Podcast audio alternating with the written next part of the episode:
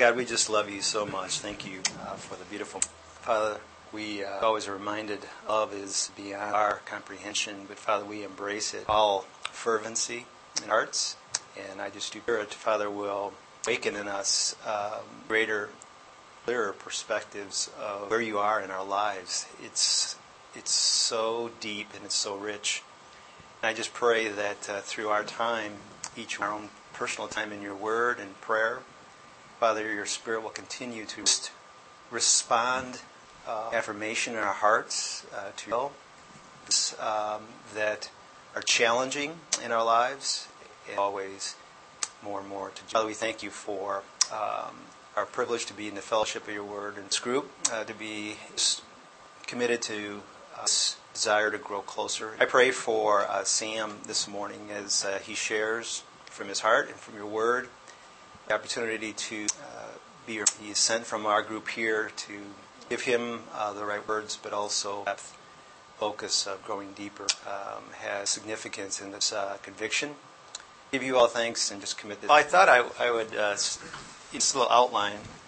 Uh, so I wanted to start with just some sort of open-ended type of questions.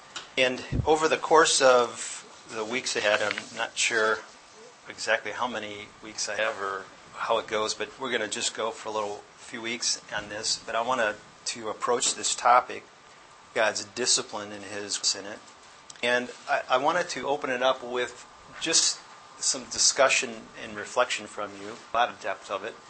But I wanted to share a personal uh, type of uh, exercise in, in, response to it. So let's start with this first question that's up here, just to throw it out here.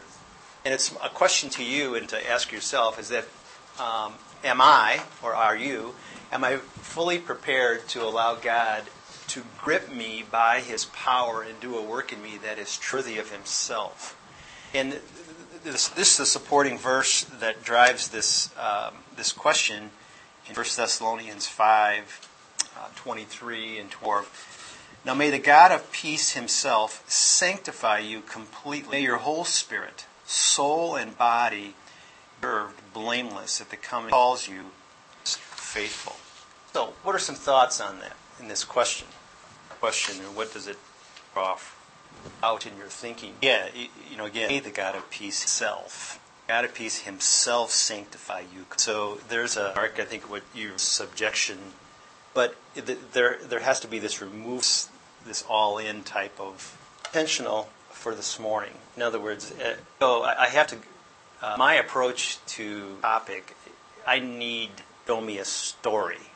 I need I need a I need a passage to be able to draw it from, and that's exactly because I can I can make uh, the preparation part because what I have witnessed firsthand is the preparation of a saint.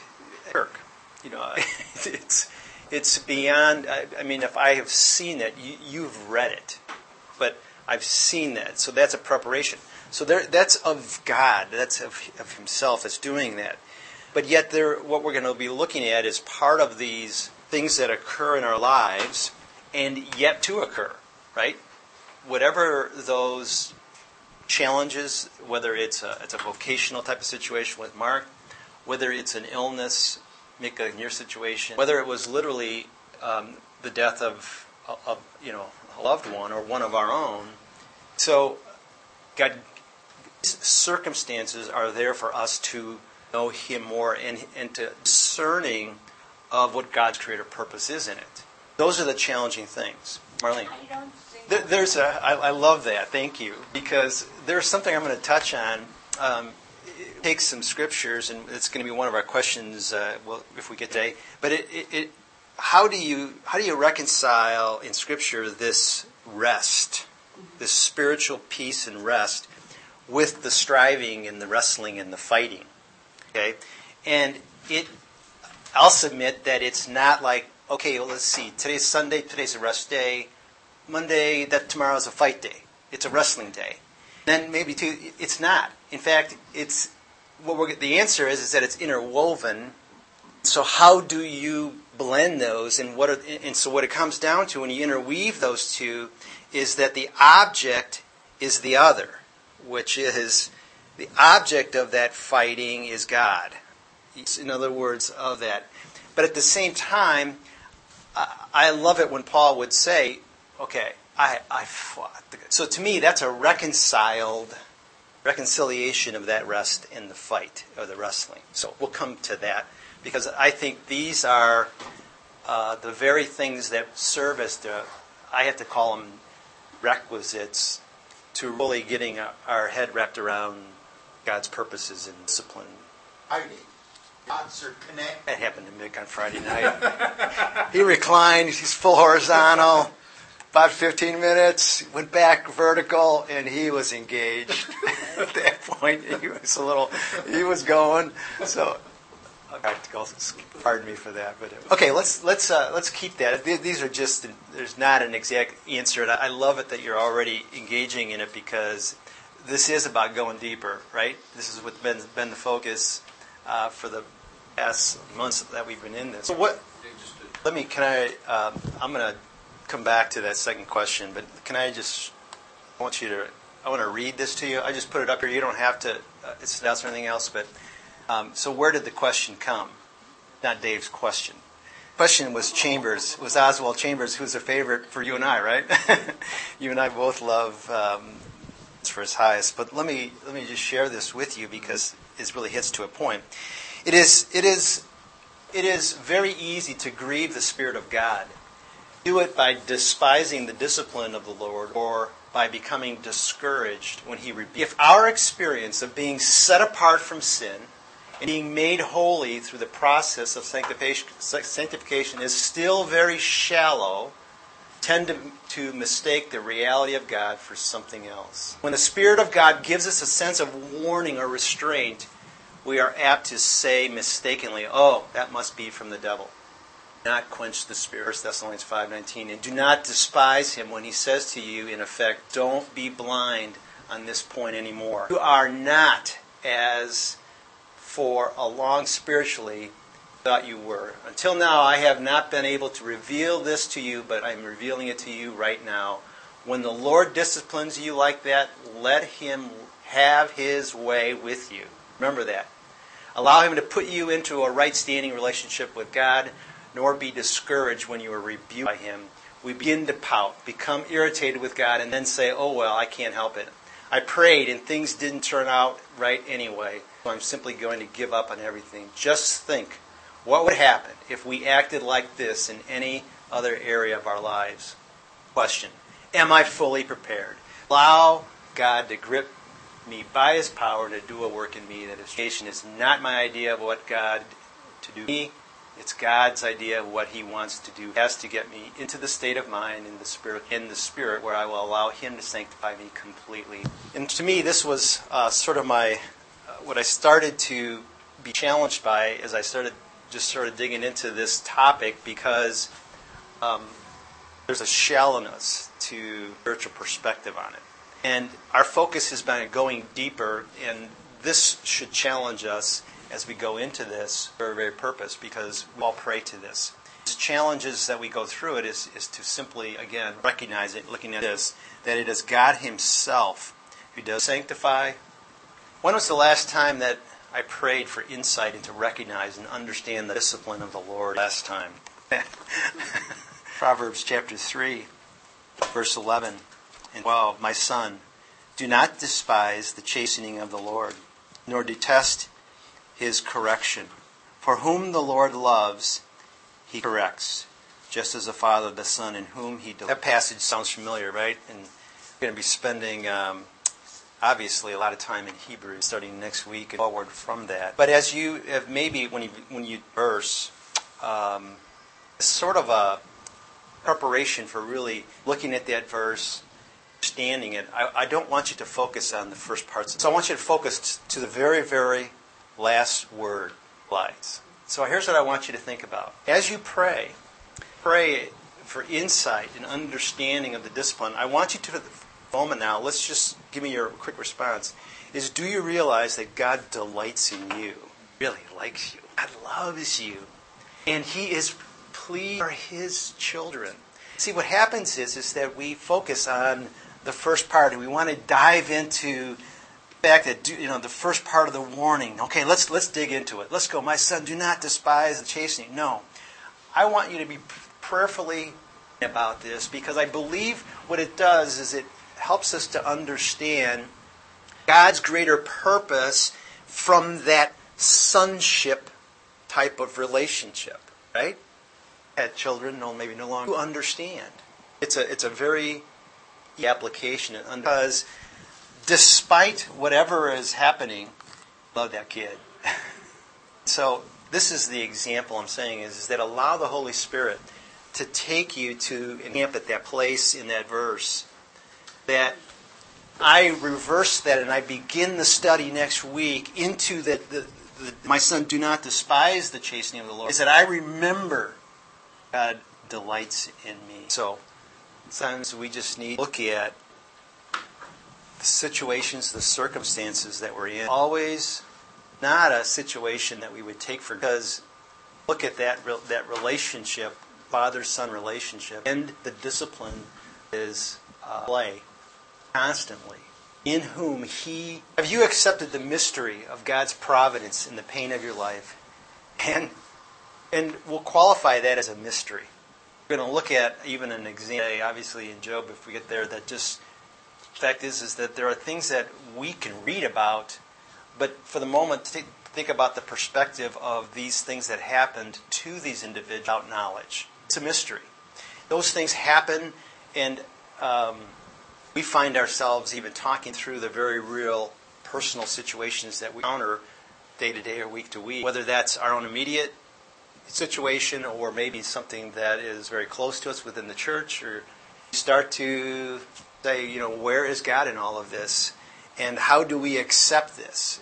Are you willing to accept this aspect that God is God's providence is something you're never fully going to be. There's a sub, there's a submission part of this or subjection that we have to have, and it's it's of no surprise when we had any of our studies. There needs to be subjection humility in, a, in submitting to God in order, always an, an order thing. And so I, I hope today that we can at least look at a couple of those things as we go forward. So part of it is, again, I, all I can give us is examples, and I think you're hitting on some of the key things that I, I'm going to go fast forward at Marlene because I mess up. I'm looking at my, my situation. I continue to mess up. I know what I deserve. Because of that, his willingness to take the wrath of God, that then brings about that, that that was part of a greater purpose of salvation. So it does point us back to this providence of God, how he's working. Go ahead.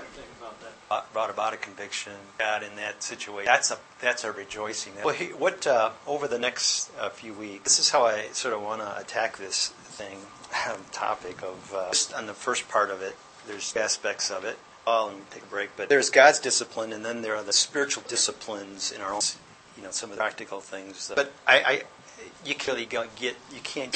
So you have to really start. And so my my two primary areas over the weeks ahead that I'm going to be looking at is understanding God's loving discipline, and, and so unpacking that into um, a level to understand what are what are the dividends? What are the purposes? What is it when it comes from God? What does it look like? Help us to really draw some uh, conclusions on things in our own lives, and then how do you respond to it? So now this is what how do we go to it? So there's really two primary sections.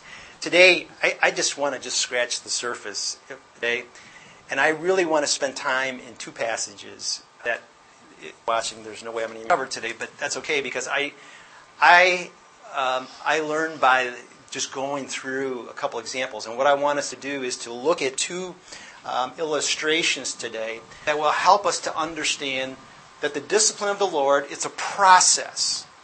It's a process where God is making us like His Son, Jesus Christ, and therefore making us complete in Him. And I want you to, to look at this and understand that ultimately this objective is not going to change. It's going to be the same.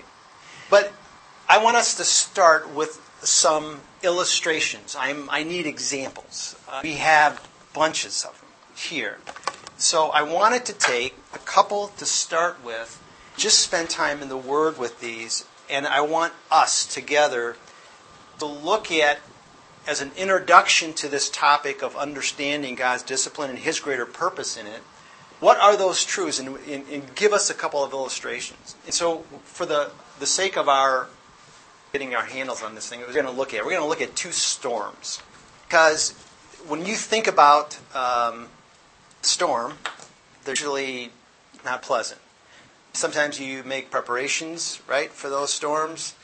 Other times they just they hit you without the opportunities there uh, for the storms. I think of more recently that there's been uh, there was a, obviously some tornadoes that ravaged, you know, sort of the north, uh, devastating. In, in, and the tornadoes obviously um, they're such a it's a powerful natural disaster.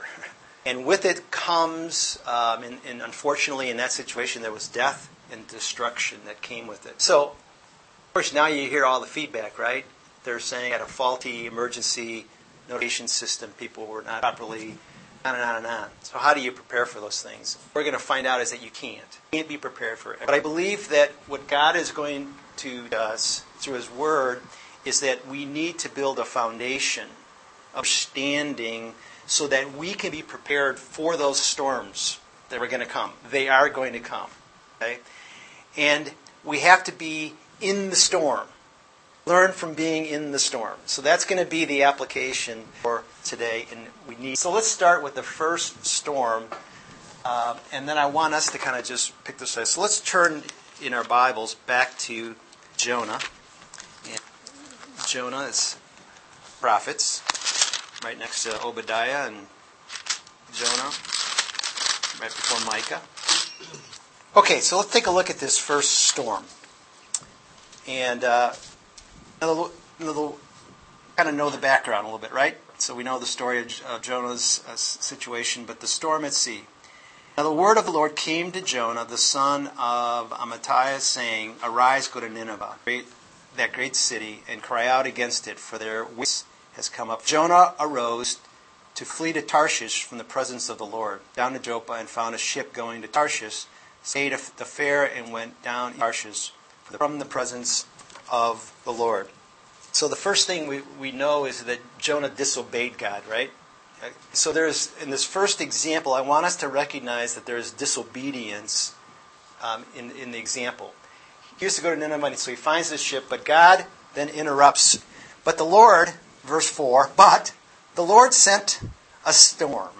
he sent down a great wind on the sea, and there was a mighty tempest on the sea, so that the ship was about to be broken. Okay? So here is this major hurricane type storm, right? So, what do we know? God had to discipline Jonah and almost take his life before prophet would confess his sins and surrender to God. And let's look at a couple of verses. So God sends the storm, and you know what's happened now, right? So he's on the boat, and what happens? Merchants, mariners on the boat, what do they, what do they realize? In fact, he, he calls it out himself, doesn't he? He says, uh, by the way, I'm a believer, and this storm is because of me. Makes that statement, right? So I'm a Hebrew, and I fear the Lord, the God of heaven, who made the sea and the dry land. Um, so then basically he says, well, sorry. And he said to them, hey, pick me up and throw me into the sea. Where, uh, then the sea will become calm for you. For I know that this great tempest has become. What was he willing to do? I want you to, that was not God's plan. Okay? But wrongly, that was a solution. He, there, there was a, in other words, he didn't know what God was going to do next, did he? No. We had no, we have no idea of what's going to happen next. But I wanted you to, to catch that in here is that in that particular example there, is that he was willing to, let's say, almost take his life. His perspective. Obviously didn't happen. So it goes on. So, so they picked up Jonah in verse 15, and they threw him into the sea, and the sea ceased from its raging. Then feared the Lord exceedingly and offered a sacrifice to the Lord and took vows. What's interesting is, is that there was an amazement from there, and to a, there was a worship type of response. Interesting, right?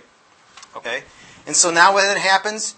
And verse 17, now the Lord had appear, had prepared a great fish to swallow Jonah, and Jonah was in the belly of the fish three days. So I wanted you to catch that is that the Lord had what? Prepared. He had prepared a fish. So Jonah had to be in the storm for this fish thing to work, right? He had to be thrown overboard. So again, do you see the sovereignty of God? Where it had to be in the storm for it to work. This was in response to disobedience. Despite that, God had a greater plan. He started to now see, and Michael shared this the other day. You know, here he is, three, day, three days in the belly of a fish. So what's going on? What are you thinking? What are you doing? We see Jonah's heart in chapter 2, don't we? Recognizes in his crying out. And yet, I like in verse 4, he says, Then I said, I have been cast out of your sight, yet I will look again toward your holy temple. We, we go back to the you know to God. Go back and we fix our eyes on the author and perfecter of our faith. Clarity. There is clarity of purpose. There is a surrendering. In this case, we see it in his vow, right? When he vows to the Lord. And obviously, he says, When my soul fainted within me, verse 7, I remembered the Lord. Now, what I love about that is because what we're going to be look, looking down the road when we start looking at, um, I think the author of Hebrews took this whole chapter 12 for a purpose, and that was to teach about the discipline and the challenges that are there. But part of that, he starts off even in, in 12 with a very similar type of exhortation, and that is remember, don't forget. Don't forget. So when my soul fainted within me, I remembered the Lord, and my prayer went up to you. Into so, as a as a something that we have to have as an understanding is when we study and dig into at a deeper level, so to avoid that shallowness in our lives of understanding God's greater purpose and discipline, see, focus, and cling to the promises of God. The second storm, chapter 14. 14. Now I'm going to engage uh, one of you. So If you could read Matthew chapter 14, verses. Boat and go be well. But the boat by this time boast, out in fear. But if I do not, Lord, if it is you, water. He said, Come. So Peter got out of the boat and walked right out. Lord, save me. Out his hand, why did you doubt? Okay, I, I want to work backwards. The pinnacle of the whole passage is what was the result, the end result. Okay? So let's go backwards. So here's the next storm. And what is what I'm intrigued about this is that this is not the first storm that the disciples were in. Okay? In fact, if you just go back in your in your Bible a couple of chapters, I think Matthew chapter eight, where was it eight? No. Ten. Yes. That was the one that just preceded this. Uh, so I know that it. Oh, it's chapter eight. Chapter eight, verse twenty-six. With the sea, now when he got into a boat, his disciples followed him, and suddenly a great tempest, a great storm arose on the sea, and the boat was covered with the waves, but he was asleep. And the disciples woke him up. Lord, save us. We are perishing. But he said to them, Why are you fearful, O you? He arose and rebuked the winds and the sea, and there was a great calm. So the men marveled, saying, Who can this be that even the sea obey? I want you to catch something, like it because what happens is in the parallel of this one in Mark, there was an astonishment, but in, in the Gospel of Mark, Holy Spirit qualifies why they didn't get it and they didn't understand. They didn't understand the miracle that Jesus just performed with the 5,000. Back to that. but here's this storm, okay? So the Jesus, and I want you to understand, so why, why is this illustration? What can we glean from it? Is that this is an illustration of discipline. This is an, a very, uh, there is so much depth to this little example on the sea that is teaching his disciples and revealing not only things about God, about himself, but also it's revealing much of the lack of faith, the weakness of the faith of the disciples. And so there, God had a greater purpose. And so let's pick it apart to see if we can. So let's start first of all as we see this. So following the feeding of the five thousand, Jesus sent the he sent the, the crowds away, and then he sent his disciples across the Sea of Galilee in their boat. When the disciples got away from the land, a fierce storm arose and almost sank the ship. Okay, so let's, in your Bible there, you can see there that he just fed the 5,000, right? Prior to that. In fact, they were so astonished and marveled by this, they were ready to make him king. Mark says that in the Gospel of Mark. They were ready to make him king. So now, if you were one of the disciples, all right, you're pretty pumped, right? You just were part of something that was miraculous.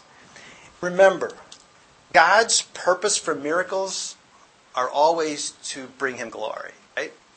So these disciples are told right at the beginning, immediately after this just happened, Jesus made his disciples get into the boat and go before him to the other side. Think of it this way. It's sort of like yesterday Alec had a little party, birthday party, first, fourth, right? And it's sort of like the first now they had a great party, and of like, Alec, go to your room. Right? When everyone was like giving the presents, go to your room. And he's, what? It's, he's so excited. He wanted to be a part of it, right? I feel like these disciples, and I, I, here's my question to you, is that it said immediately Jesus made his disciples get into the boat. What does the made mean to you? Ah, in fact, in fact, the last time I was with Jesus in chapter 8, we had a storm, no problem. We'll wake you up. We'll take take care of the storm. You're sending us out alone, and the crowds are there. We would rather be Jesus. So I just wanted you to catch that. I, I, I don't know that, but it says, look at Jesus made his disciples get into the boat and go before him. So there may have been some reluctance. Uh, yet, what did they do? They obeyed. So the difference in this one is the disciples were not in the storm because they disobeyed. They're in the storm. They see the difference. Absolutely. Not think for one moment Jesus directing his disciples to get into the boat and to get a few miles away. And I'm going to go pray for a few hours here, and then I'm going to walk to you in the middle. It wasn't. It was all purposeful. And the part of the purpose in this that I would see is that the rebuke, aka the discipline of Jesus to Peter, was to expose his weakness of faith. Oh, you of little faith, of which in chapter 8 it was the same thing, exposing that weakness. But I wanted us to, get this contrasting because he was testing and perfecting their faith in that. I want you to catch a couple of other things. So these disciples, they were in the storm not because they disobeyed. When we are weak in faith, tell me, what is your state? Despair? Stable? All right? What else? I, it just goes on. I mean, we can just put all kinds of adjectives. You're, they're confused. You're frustrated. I, I think of you're angry. Uh, it, you know, you're, you're, disappointed. I mean, basically, there's just a lot of things when there's a weakness of faith that take over and become the focal point. And I believe that that's what comes out of this. Because it is a testing for the purpose of perfecting. Also, do not, um, don't look over the fact that was not with them. So they were in the storm, they themselves would perceive on their own. So within the storm events, let's kind of go through these fill in the blanks that we've got here to kind of just say that we made a little progress today. In the storm events of Jonah and Matthew 14, what did God purpose to reveal? The first one, that God has sovereign control over everything. God has sovereign control over everything. And I'm going to just because of our, our time here, I'm going to go through all of these, and then I'm going to come back next week to start with these, okay, on these passages, because God has sovereign control of everything. And some of these passages, what they point to is that there is nothing outside of His sphere of control. Okay, the storms, the circumstances. You have to cling and, and believe this truth completely. It is the very aspect of grip that we talked about earlier. So it points to, again, God's ultimate divine authority.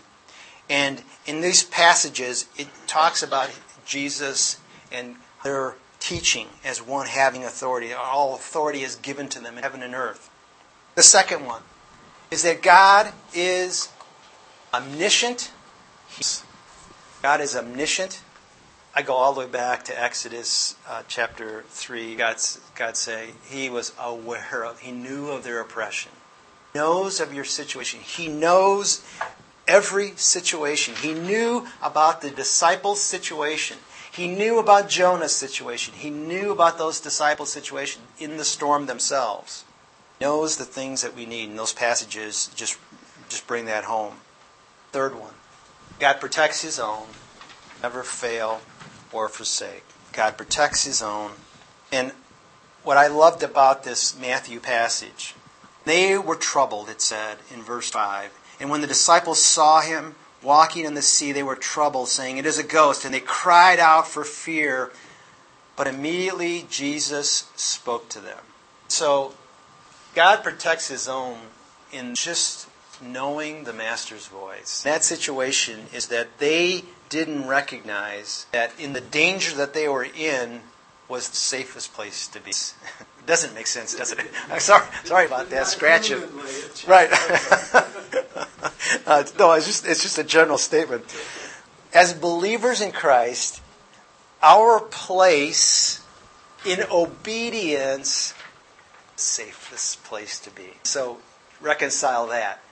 That boat in that storm is complete protection. He would never act. Take courage. It is I. There is. Uh, we'll get back to some of these passages, passages next week when we go on. Something for you to kind of look for. God loves His own with a perfect love. God loves His own with a perfect love. What I love about this is where Peter Peter really loved Jesus. I loved our study of First and Second. So evident. He loved Jesus. He would, whenever he was with Jesus, he did weird things. Right when he went up to the, you know, the Transfiguration, he gets up to the mountain and he, he's just like sort of just outflowing with just emotion and excitement. Just says, should I go build the tabernacle? You know, for Moses and Elijah. You know, it's just he does things. And so in this case, Lord, if it's you, let me come out to you. I love that about Peter, but it was his love, is that his love for the Savior. But I want you to catch something. Would you jump out of the boat? Go to Jesus? Okay. I want you to think about, catch this in the phrase. Jesus, in response to that, Peter gets into the boat and out of the boat. He starts to what? Sink. So I'm going to I'm going to draw a connection, by the way, to that sinking next week when we start to think about uh, 12. When you take your eyes off the author and perfecter of your faith, if you don't fix your eyes, if you don't fix them on him, you're going down. But I want you, here's the hope for us, okay? Catch this. There is hope. Because the rebuke, in this case the discipline, Jesus stretches out his hand and he catches him and he says to him, Oh, you of little faith, why did you doubt? I want you to catch something because this applies to you and I. Was there faith? because at least he had enough faith to get out of the boat. And he did walk He did. Yes, he was hanging on pretty tight to the Lord's hand. I, I just love that, but I wanted you to catch the hope that we have in that. That there was faith that was resonant there. And as believers in Christ, we talked about this Friday, right? Because of that, we have the capacity it's just the fact that in this rebuke, God knew. And what he was purposeful in doing was to expose that weakness of the faith. Then, lastly, how this ends, and we'll pick this up again next week. It's God is the object of true worship. Told me uh, in a similar passage in, in Mark, Mark chapter um, 6, which is the parallel to this one. That's what I want to bring to your attention. Once uh, Jesus was walking on the sea, they supposed it was a ghost and cried out, for they all saw him and were troubled. But immediately he talked with them and said to them, Be of good cheer, it is I. He went up into the boat with, to them, and the ceased, and greatly amazed themselves beyond measure, and marveled. Verse 52 is important. For they had not understood about the loaves, which just happened, because their heart was hardened. I believe that there was an immediate softening because what Matthew is saying, he says, Then those who were in the boat came and worshipped him, saying, Truly, you are the Messiah, the Son of God. And so, what I wanted you to catch in that is that ultimately, this goal and God's greater purpose in this, in these illustrations in here, is to teach, to expose fact, but also to build up. Ultimately, he would be worshipped. In this case, there was a breakdown. There had to be some. In other words, the hardness that was described in Mark led to blindness, right? They didn't get it. But when our heart is contrite and broken, it leads to open eyes. I believe that that statement by the Holy Spirit, you are the Son of God, is a recognition in true, I think, is ultimately God's goal in art of discipline. So, a couple of illustrations today. But these, I believe, are helpful for laying a foundation as we build in understanding discipline. The topic in Scripture is there's, it's rich with the, this teaching of this. I believe that the author of Hebrews was intentional in giving us and devoting a whole chapter for our study of it. And as we study this, I'm always reminded, and, and we'll pick up with these verses, is that we have the scriptures to look back to now. Yet these heroes of faith, these examples, Job and others, didn't have perspective. We can read it, we can tie verses together. They didn't. So, again, an opportunity for us to be taught. That was the lesson in. Okay? So, kind of a starting point for today. Pick up uh, discipline. I wanted to pick up with these verses, but when discipline defined next week. Okay? Any thoughts, comments? Amen.